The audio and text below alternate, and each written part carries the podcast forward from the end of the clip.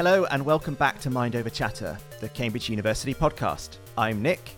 I'm James. And I'm Naomi. And together we're inviting you to join us in our conversations with clever, curious people here in Cambridge. In this second series, we're talking about futures. And in this fourth episode, we're asking the question what would a more just future look like? In this episode, you'll hear about justice, equality, and My Little Ponies, ethnographic and participatory research and the Eye of Sauron, an existential risk, artificial intelligence, and an extended Titanic metaphor for which we are, for once, not to blame. So, who were we talking to in this episode? We talk to an anthropologist and science, technology, and society scholar. Hi, I'm Alexa. I'm an anthropologist and I am a research associate at the Leverhulme Center for the Future of Intelligence and at the Center for the Study of Existential Risk. A legal scholar and research associate in existential risk. Hi, I'm Natalie, and I'm also a research associate at the Center for the Study of Existential Risk. And a professor at the Faculty of Divinity. Hi, I'm Esra. I'm the Sultan Qaboos Professor of um, Abrahamic Faiths and Shared Values, and also the Director of Cambridge Interfaith Program. As usual, we began by asking our guests to tell us about their research. I'm an anthropologist and I study the societal impacts of um, technologies, mostly AI technologies. I'm an international lawyer and I'm specifically interested in um, how global justice relates to existential risk. I work on relationships among Jews, Christians, and Muslims um, in the Middle East and in Europe. Basically, in this episode, we want to sort of explore what a more just and fair future might look like. Um, what do we mean by fair when it comes to societies? Mm, it's a great question and a very big uh, question, and a lot of people have uh, written about this quite a lot over the course of history. Um, so I'm not really sure if I can uh, entirely do this justice here, but I will say um, when we're thinking about what's fair, quite often we um, have in our minds an idea of, you know, distributional fairness. You know, like who has um, how much of the outputs of our economies, how is our wealth distributed, um, how is our land distributed, how is our money distributed. Um, and that's one really good way of looking at it. And you can also have a think about, you know, equality in terms of uh, contributions, like who whose contributions are recognized as valuable in society, who is given the dignity um, as a worker in society. And I feel like I've now been monologuing, so I'll let someone else talk now. no, not at all. So, Alexa, what do you think? Do you agree about this sort of contributions? I do. You know, I think about fairness a lot um, in my work on AI because there can be a sort of algorithmic idea of fairness, which can be um, fairly narrow and somewhat not not easy to address, but let's say that it could be addressed uh, to some extent along technological lines. But I think that we can never think about fairness just in that kind of algorithmic flat way. We also have to always think about how it's intersecting with the, the whole world and the way that um, opportunity and risk uh, and dignity is really spread out unevenly across our societies. When I hear this question, I am thinking one of the most important challenges in front of us is balancing fairness or more so equality with diversity.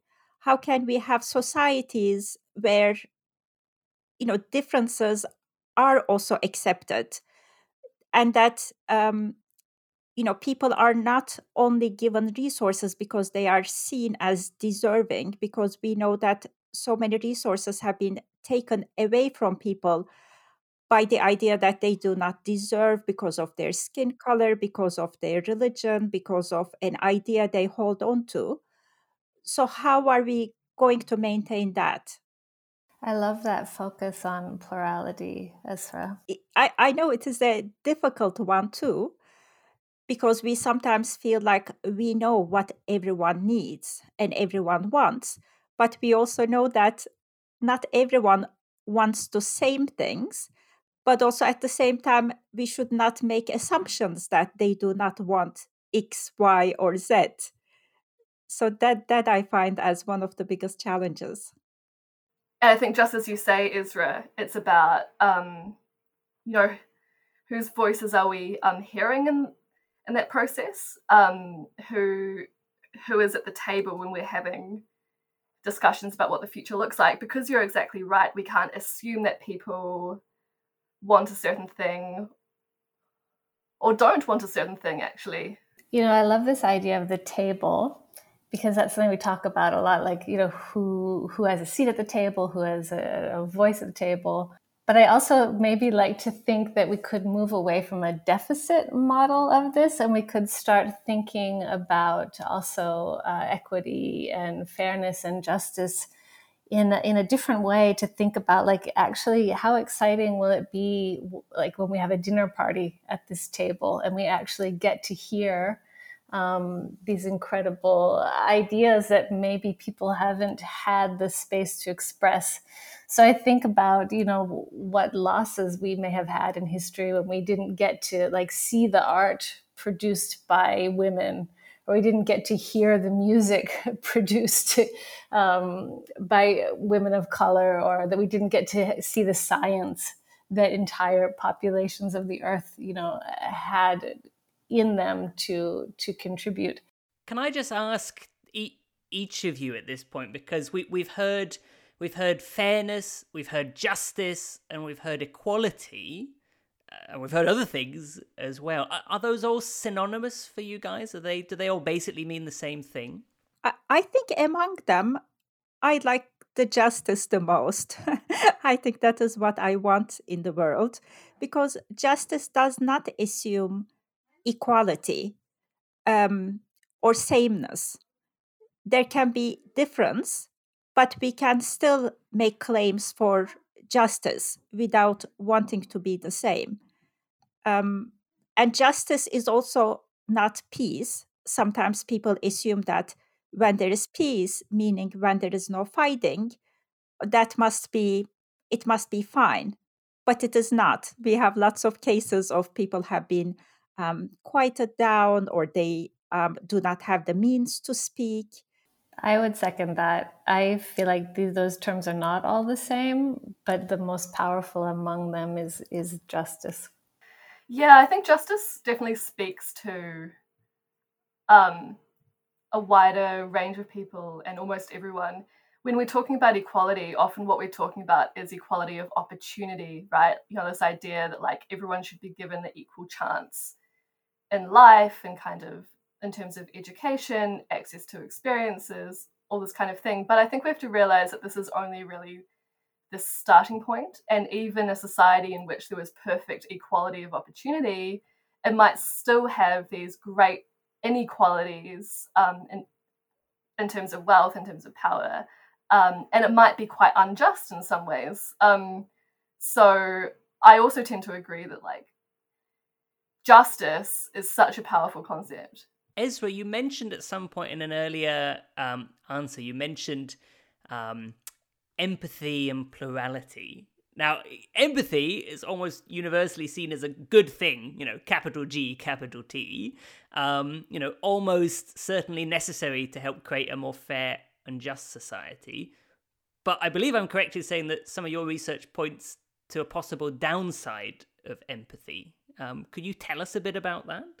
Yes, um, let's say not, not suspicion, but let's say my nuanced approach to empathy came out of my research. Um, I have been working on um, Holocaust memory education programs designed for Muslims in Germany, where there is a lot of um, emphasis that Muslims do not, um, uh, you know, have empathy towards the Jewish victims. That, yeah, that they are so anti Semitic that they cannot have this empathy. So I have been thinking a lot about that. And also, I have been thinking about how the youth that I have been working with they, they had intense feelings of empathy. So how am I going to reconcile that? And the more I talk to the Holocaust educators and also the youth, I have realized that in that context, but I think it exists in other contexts too, there is one understanding of empathy. For example, in this very specific context, um, it is more from the white German perspective that they are expected to take a position of the repentant perpetrator and then they are asked to imagine themselves in this powerful position and then put themselves on the um, uh, place of victimized Jews, you know, feel badly, sorry, you know, and then come back having transformed. But I have realized that the Muslims in this context were imagining themselves as they could also be victimized. You know, so they were very closely affiliating with them with the Jewish victims. And then they would say, oh no, if this happened again, then we would be victims. You know, so they were expressing fear. And this was driving the Holocaust educators crazy because in the German political um, landscape, you know, not the increasing far right now, um, but uh, you know the kind of national identity they have established for themselves successfully since the Second World War, that you should um, never imagine yourself as the victim, that you should take the perpetrator position on your shoulders and try to deal with that. You know, so then I have also realized lots of political emotions are like that compassion, empathy, or, or many others. You know, if we base our choices on these emotions, that is also difficult to go to um, yeah more more just places. There there are also lots of expectations uh, that go into those emotions. Uh, Esra, that's so interesting. Um is that kind of like pointing to in a way like a lack of empathy on the part of the german holocaust educators in terms of like not being able to even imagine what it must be like to be a muslim in that society yes exactly and also empathy is um, like put into this box. It should take only this form, and this is the way you should feel it. And out of this politically correct place will be reached. It would be also the same for compassion. You know, it assumes that you know you have everything, and for a moment you think about people who do not have, and then you come back and then you decide to give. But you know, then who gets to have the compassion and who maybe cannot have it. And and Alexa, can I ask in the context of your work, so you clearly are thinking about fairness and justice, but does does empathy and compassion come into that equation for you?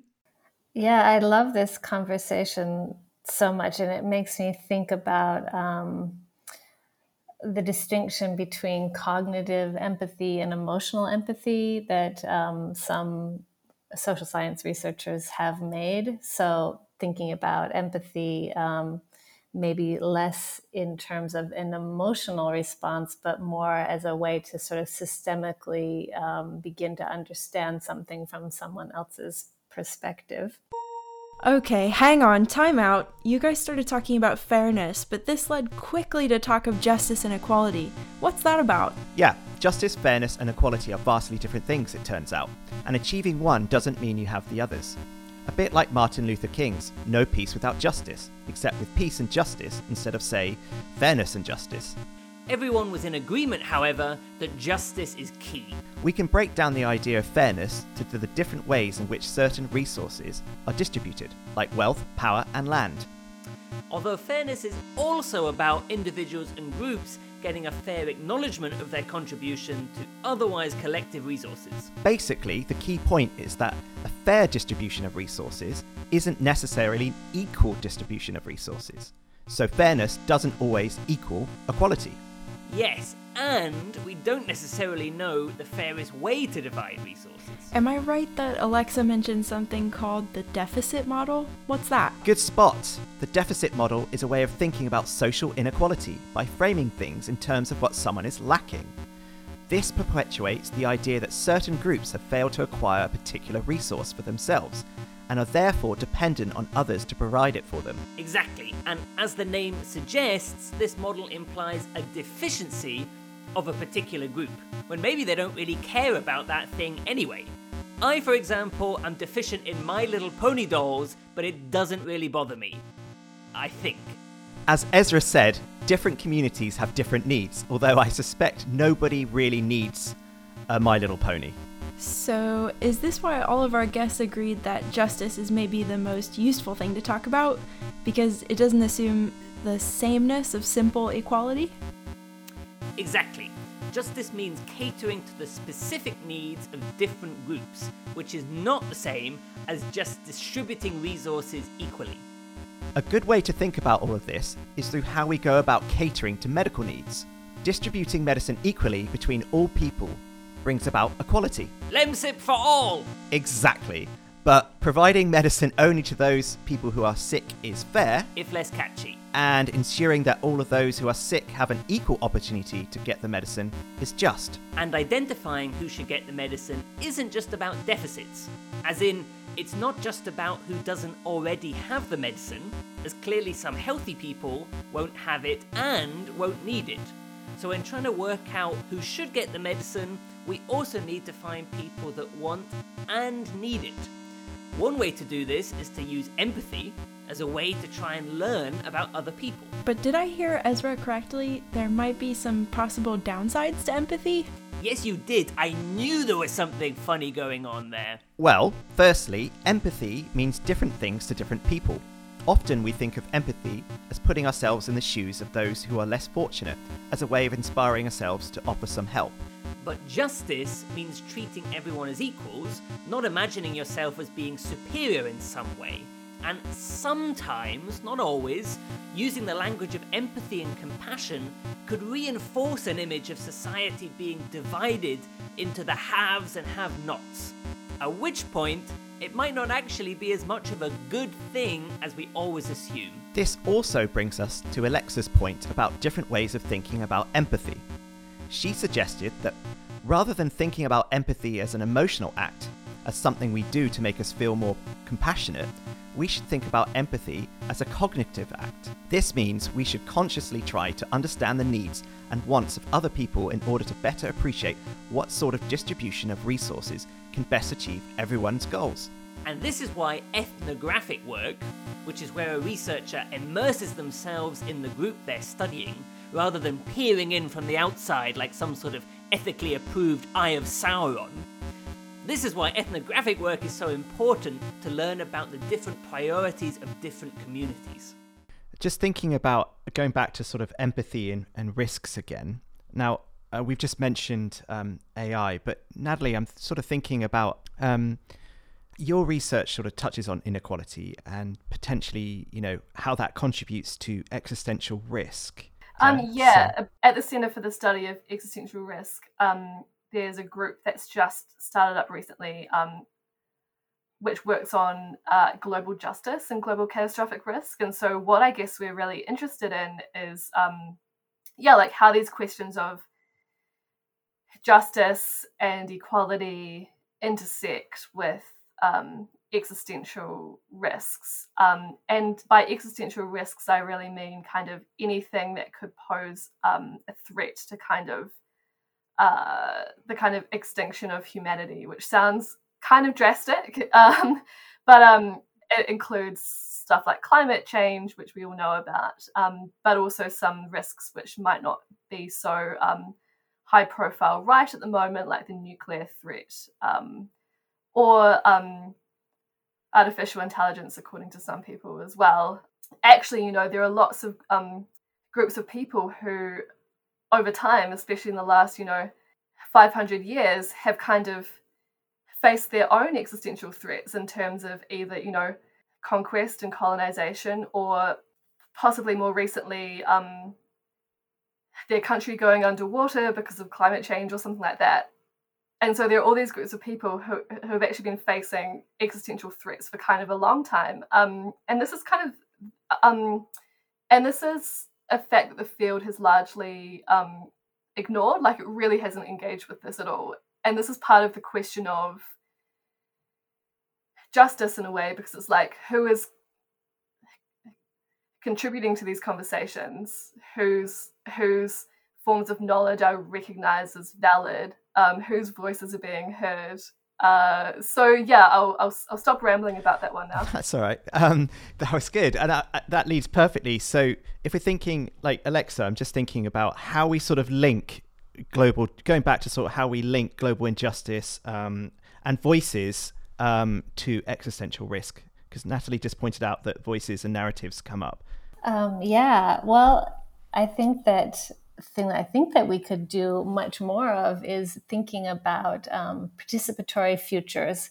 So this would be a sort of systematic way of bringing people together to imagine the kinds of futures that we want so that maybe we move a bit from a very reactive understanding of risk uh, where we're always responding oh, to the you know threat of climate change to the threat of ai to um, nuclear threats et cetera et cetera and we begin to actually imagine the futures that we want when we're talking about the relationship between sort of global injustice and existential risk are we also talking about the idea that global injustice might cause or um, lead to an existential risk rather than just the way in which that risk is distributed amongst different communities? Yeah, I think absolutely that's a strong possibility. Um, this is kind of a a topic that we're working on um, kind of at the moment like this is ongoing work but i think um it, it's really plausible that the more unequal the society, the more um, potential kind of strife and conflict there can be, and the more kind of unstable it is, because you have um, the few people at the top who are maybe you know comfortable and maybe hubristic and maybe you know like have a lot of power. You have a lot of people on the bottom who are maybe you know resentful um, or or or um, disenfranchised and you can just imagine the ways in which this might like exacerbate these risks that we face in terms of technology um, in terms of climate change very clearly um, it seems that like inequality is this um, it, it just like makes everything worse um, it it's a real it's it might not be a threat in and of itself, but it's definitely a threat multiplier when we're thinking about existential threats. I absolutely agree with what Natalie just said. I think there's so much scholarship across discipline that highlights um, these troubling links between social inequality and political and economic instability, authoritarian forms of government, civil unrest, violent conflict, forced migration. So, yeah, I think it's a real driver of risk and actually this comes back to what esra said it, it's as if we're all in a big boat let's say we're all on a cruise liner we're on the titanic and there's this you know like lots of people up you, know like are underneath the decks and there's a hole in the bottom of the boat and it's you know like and the people on the top deck have only really just started um noticing at the point when the deck you know slips and slides and tilts, um, except as the people on the bottom who have noticed that the hole has been there for a long time. Um, and it's this inequality of the mal distribution of you know, you know, like of the weight of all the people in the ship that's caused this in the first place. Um, yeah, there might not be an exact analogy because I um, recall that in the case of the Titanic, there was an iceberg, not just um, well, not, just too many people on the boat. But um, yeah, this yeah. Uh, I, I think this is a, a great analogy, and also it reminds me very much of the discussions about the COVID vaccine, right? You know, to make the point that the UK or the US, you know, the affluent countries who are able to buy a lot of the vaccine and now are vaccinating their populations are asked to share some of it with other countries who don't have the means. And the argument that is being made is not that it is just, you know, that is like, those people are also dying too, just like you and your grandfather and grandmother. Uh, but if we don't vaccinate them, the virus will mutate and it will come back to you, right? You know, so it is always coming back the idea that it will affect you too. That is why you should share some of it, not because it's an issue of justice or that we all belong to the same humanity. Yeah, absolutely. Okay, hang on, pause again. What's existential risk? Sounds pretty scary, no? An existential risk is one that could threaten to make humans extinct, like climate change and nuclear war, the sort of thing to keep you up at night. You know what keeps me up at night? Videos on Facebook about things made from wood and epoxy in various combinations. That and reading Wikipedia articles about the Titanic. Well, the thing is, different groups of people are at different levels of risk, and their ability to respond to that risk is also different.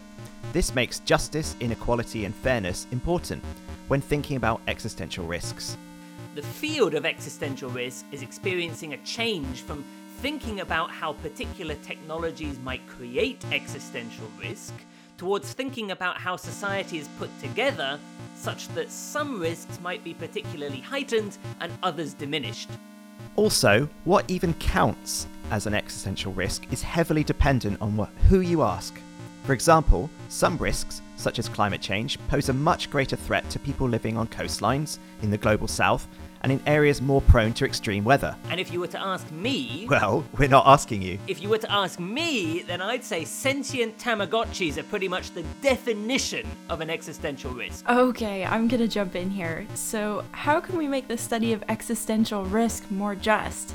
Alexa mentioned participatory futures. What's that? So, this refers to the process of integrating the traditional tools we have for predicting the future with participatory research to better understand the perspective of different communities.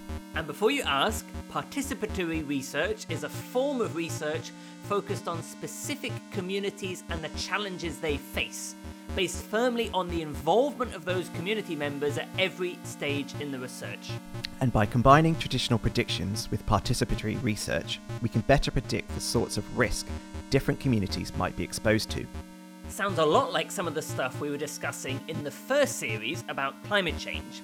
If you haven't listened yet, go do that after this episode.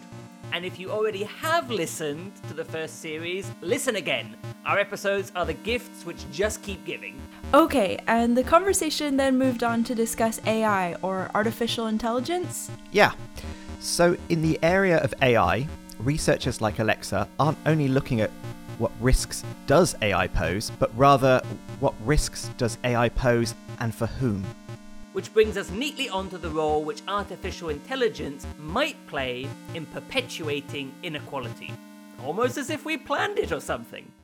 Alex, I wanted to, to point a question in your direction. So, your research, if I understand it correctly, focuses on how uh, technological innovations such as artificial intelligence can impact um, issues of equality, fairness, and justice. So, we have a whole other episode in this um, series where we think in detail about artificial intelligence and how it might affect our lives in the future. But I'm wondering if you can tell us specifically about why AI might be a concern when trying to create a more fair or just society? Um, yeah, well, what we have discovered now, I think, through quite a bit of research, is that AI does seem to play a role in driving inequality um, through uh, biased, for example, um, biased algorithms that are weeding out women for um, uh, for um, jobs or not showing them high paying jobs as they are doing their kind of Google searches um, through basically new forms of um, algorithmic redlining that are really negatively impacting Black communities, Latino communities through things like mortgages um, through problems in uh, algorithms in healthcare that are discriminatory. So yeah, so there's a lot of worrying research that has has come out um, to show that AI is really uh, very much embedded in in our societies and informed by all of the inequalities of our societies, and then begins to multiply them. So there's this there's this um, really disturbing uh, kind of feedback loop. And Alexa, you can um, correct me if I'm wrong, but I'm given um, but uh, but but but I um, I believe as well that there's this effect where like artificial intelligence is um, displacing quite a lot of work of people, and so like it's having these effects on workers and kind of like uh, increasing the kind of structural inequalities between like workers and um, kind of other people. Yeah, absolutely. I probably did put it very well. you put it really well. Do you mean do you mean um, in like skill sets in terms of like the different skill set jobs that might be and not be and replaced? Is that what you meant? I mean, I've read some research that indicated that um, particular, yeah, like kinds of skill sets will be more readily replaceable with artificial intelligence, um, and and that might uh, impact disproportionately on on groups that are already um, kind of underemployed or economically worse off. Yeah, I think the labor impacts of AI are um, really big and important and complex because it's not just along like one axis or something. I think we have everything from the way that AI um, is so intimately entangled with the platform economy and the kind of Uberization of the economy. So that, that that's one thing to think about. There's things to think about in terms of like how jobs will be automated, um, as you said, Natalie, and and who who will suffer the the most from from that kind of automation and whose jobs may not be automated, but who may um, have worse working conditions nevertheless, you know, that whose jobs may um, become less less well rewarded. Um, and then we also have this whole thing in which we have to think about the way that AI itself is full of invisible human labor through um, things like ghost working or, you know, through people who are working on um, Amazon's kind of, um, what do they call it now? The mechanical Turk. So there's all sorts of labor implications. So can I can I ask again about um, you know, we, you kind of mentioned the this intersection between artificial intelligence and you know a more just and fair society and i'm just trying to tease apart three different things i think i can see here there's the idea that it perpetuates maybe existing inequalities the idea that it might multiply existing inequalities and the idea that that maybe it creates some inequality. I mean, like, are they all in the mix there? Is it more one than the other? Have I understood that correctly? I think it's really all in the mix. And um, because we're talking about these very complex socio-technical relationships where everything is is knit together. So maybe like one thing to think about here is um, how Joy Buolamwini and um, Deb Raji talked about gender shades. So there's a really important study that showed that facial recognition is works is less accurate for dark-skinned people, particularly dark-skinned women. So that was a really important insight.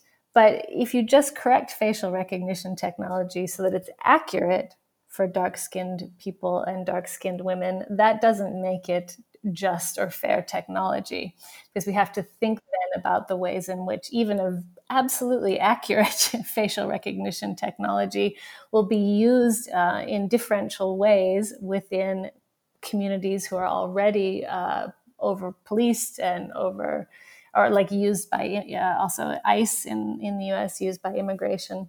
So it's like you there's this I think goes back to our initial uh, question about well what's fairness and justice? So you could have a kind of tech, technically fair facial recognition technology that was just as accurate um, for black women as it is for white men but that would not make it a just technology. May i ask a question as you know c- coming from humanities and uh, following things on the uh, artificial in- intelligence only from newspapers? So in that my understanding is very limited. But can it be that it is produces and magnifies injustices because they exist and because they are used by companies who who are already driving this or by governments who are um, fostering inequalities? Could it be an alternative vision. You know for example the jobs that artificial intelligence will make um, um, you know redundant that artificial intelligence will take over are already the exploitative jobs that do not uh, give that much space for creativity. So what if artificial artificial intelligence takes over them and then the governments give a basic income? You know can there be a um, you know liberatory um, possibility out of this? Yes i yeah i think there could be. So i'd say two things. I'd say that one thing that's interesting to me is that we spend a lot of time um, thinking about okay what are the effects of artificial intelligence on society which of course we should be doing but in many ways the effects are quite easy to predict because we can look at um, what which groups of people in society already um, suffer the most vulnerability and discrimination. And then we can usually guess correctly that those are the groups of people who will be most affected by artificial intelligence. So there's, I think, that. But then if we want to think about, like, yeah, could we use this for more uh, liberatory futures? I think that, that yes, we could. And that what you point to is really the key again straight to the heart of the matter which is that, ignorance brings you i think clarity. Which is um, what are the structures under which these technologies are being produced? And right now they're being produced for profit. Um, they're being produced you know to do the things that we already do essentially to just try to automate t- tasks we already do. But could we like radically rethink this? Yeah, I think that we could, and that artificial intelligence is actually quite an interesting and powerful technology. Um, that someone called it, I can't remember who this is, maybe I can find it. Um, it's like statistics on steroids. So yeah, we could probably do really interesting things with like finding patterns um, that then we could give uh, attention to in new ways. So that like maybe instead of using uh, this is from coming from um, a book on feminist technology rather than like using it to redline could we use it to say like oh look here we have a vulnerability. Here we have people who are you know not getting loans as easily. How could we how could we intervene? So yeah i think we could do really interesting things. It sounds like there are really liberatory and sort of emancipatory ways that ai could be used. I want to throw in another i guess like another factor here, which is like, how do we think about this globally and how do we think about this kind of in the context of the like materiality of these technologies? And by that, I just mean like, what kind of resources do we need if we were to have these um like uh liberatory AI um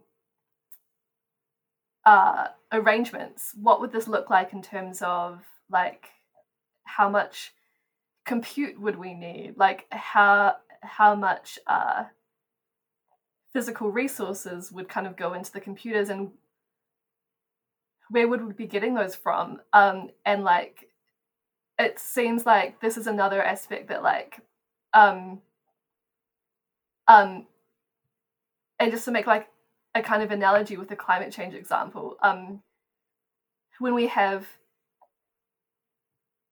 technologies in the case of climate change, technologies that we're using in terms of climate change mitigation, like um, electric vehicles and batteries and the solar panels, we often actually see that although we can use these like um, in the countries where we live to kind of, you know, like decrease our carbon emissions, if we look at um, where the minerals and everything comes from for those is often extracted from countries in Latin America, for example. Um, there's a really good um, uh, um, there's some really good work on this by um, Thea Riofrancos, who's a um,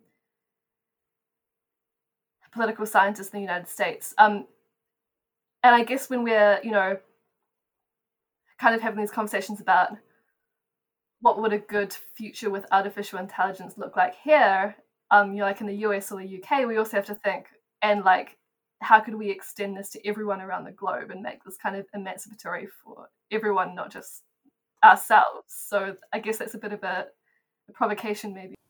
Yeah, I love that provocation, yeah. Natalie. Yeah.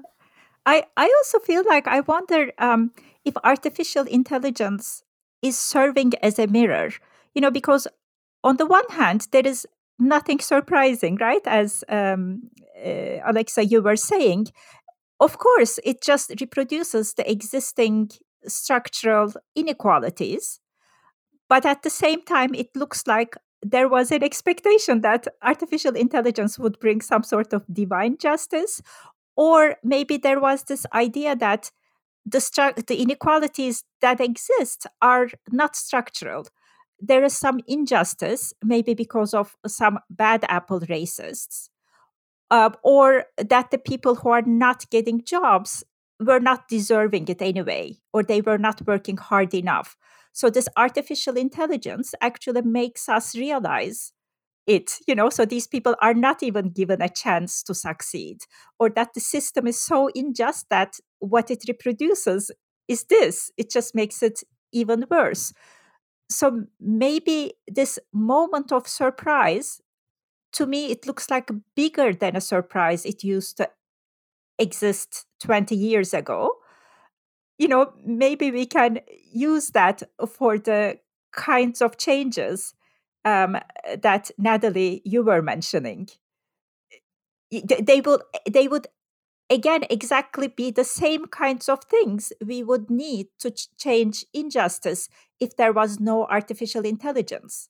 Yeah, I think that's really right, and I think that the work that we need to do to um, create sort of liberatory artificial intelligence is the sort of work we need to do to create liberatory futures in general and that's not just looking at the like on the boat analogy that maybe if uh, on this sort of upper deck where we're seeing things it's not just the risk there it's also the benefit. And so we're talking a lot about the benefits of artificial intelligence for a very few people sitting in deck chairs and not for everybody.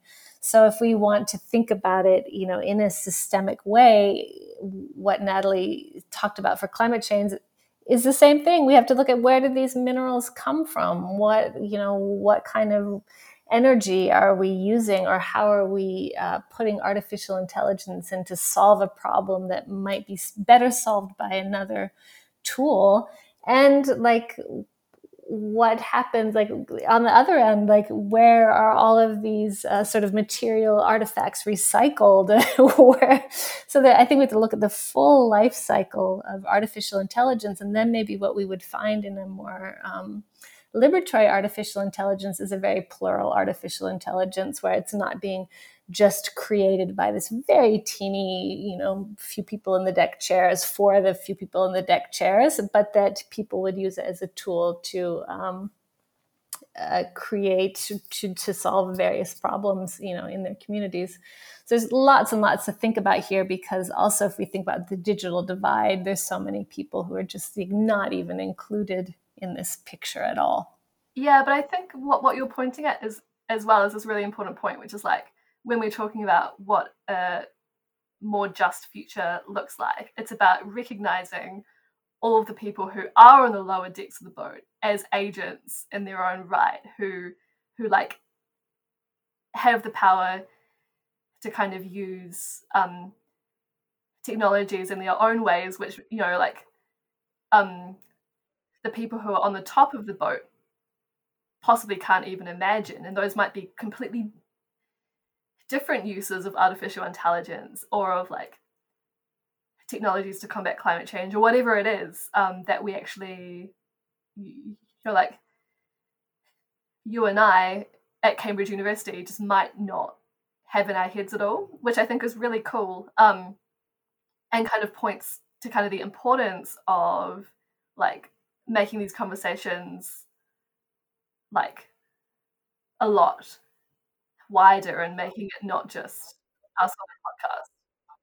I think that what the one thing I would change is that I would like um, research agendas to be set by communities um, and not by um, academic researchers or technological researchers. I would like to have communities say what they think that um, researchers like all of us should be looking at. And I would like communities have a say and say, oh, well, actually, the problem that we would like to solve, maybe through AI or another technology, is this. What do what do you really look forward to when you think about the future? This whole series is about the future, and we're just you know curious to find out from each of you what you look forward to thinking about the future. So we'll go to Esra. Well, I I hope that these resources, you know, make people who have been excluded from the table um, find the means to participate, to be in touch with each other, learn from each other, and demand what they deserve. I really look forward to I feel there's so much that so much creativity, technological creativity, academic creativity, you know, artistic creativity that we haven't gotten to enjoy in the world because some people are struggling so hard just to, you know, get get to the table and you know, get enough to eat. And I want to hear that. Like I'm excited for that creativity. Yeah, I I 100% agree with what Esra and Alexa just said. Um and also I look forward to all of this occurring in a world where we don't have to worry about pollution and carbon emissions and where we can actually be um, yeah just like a low carbon society with everything that that means. So that's it. Wow you sure covered a lot of stuff there Remind me again, what were some of the key points at the end? Well, Esra made the point that artificial intelligence sort of acts like a mirror, reflecting back to us all of the inequalities, biases, and prejudices already there in society. So, in this way, it's a great tool to help us identify where we are going wrong and how we can fix it. I guess this is what our guests mean when they said that AI has the potential to give people social or political freedom and rights. Alexa offered a great example around this term algorithmic red tape. So, red tape refers to the process of following certain regulations or standards. As algorithms are clearly made to follow rules, they end up automating problematic procedures, making them invisible and hidden in the algorithm. So, for example, racial or gender screening on job application sites stop particular applicants from seeing the top jobs. AI might automate the sorts of procedures that did this implicitly beforehand. Not good. So, looking deeper at how AI performs these selection processes could tell us why our own hiring practices were so unjust to begin with. And we ended by imagining a carbon free society in the future. But not only that, also a society which recognizes the variety of different communities' needs and a society built on justice and not just equality. That sounds pretty amazing to me. It is, and although this future might seem like a utopia from where we are now, what our guests are telling us is that research into existential risk and ethnographic studies into the different needs of different people is taking us one big step closer to this future. Maybe if Sauron had a few My Little Pony dolls, he wouldn't have been so bad. Although maybe they would have had to be a My Little Balrog or something. That brings us to the end of the episode. Stay tuned for our next one about artificial intelligence. I'm off to tidy up the deck chairs someone unkindly left lying around Mind Over Chatter HQ. I'm blaming Nick. But before then, please fill out our survey. You can find the link in the episode description. To tell us what you think of the podcast, be honest, and make sure to leave us a review on whatever platform you use to listen to your podcasts. A good one, ideally. And, as ever, please spread the Mind Over Chatter word by telling. Just tell everyone. A huge thanks once again to our guests, Alexa Hagerty, Natalie Jones, and Esra Özyürek, and to our two fantastic behind the scenes help of this series, Annie Thwaite and Charlotte Zemmel. Music was by the extremely talented Carlo Ladd, and artwork by the equally talented Alex Sadler. See you next time. Bye. Bye.